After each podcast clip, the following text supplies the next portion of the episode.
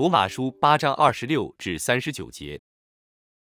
况且我们的软弱有圣灵帮助，我们本不晓得当怎样祷告，只是圣灵亲自用说不出来的叹息替我们祷告。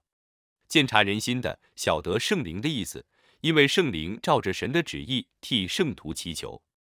我们晓得万事都互相效力，叫爱神的人得益处，就是按他旨意被召的人。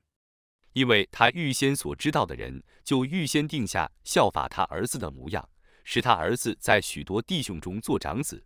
预先所定下的人，又召他们来；所召来的人，又称他们为义；所称为义的人，又叫他们得荣耀。既是这样，还有什么说的呢？神若帮助我们，谁能抵挡我们呢？神既不爱惜自己的儿子，为我们众人舍了。岂不也把万物和他一同白白的赐给我们吗？谁能控告神所拣选的人呢？有神称他们为义了，谁能定他们的罪呢？有基督耶稣已经死了，而且从死里复活，现今在神的右边，也替我们祈求。谁能使我们与基督的爱隔绝呢？难道是患难吗？是困苦吗？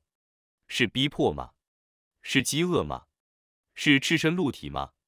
是危险吗？是刀剑吗？如经上所记，我们为你的缘故，终日被杀，人看我们如将宰的羊。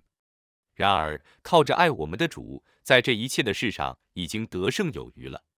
因为我深信，无论是死是生，是天使，是掌权的，是有能的，是现在的事，是将来的事，是高处的，是低处的，是别的受造之物，都不能叫我们与神的爱隔绝。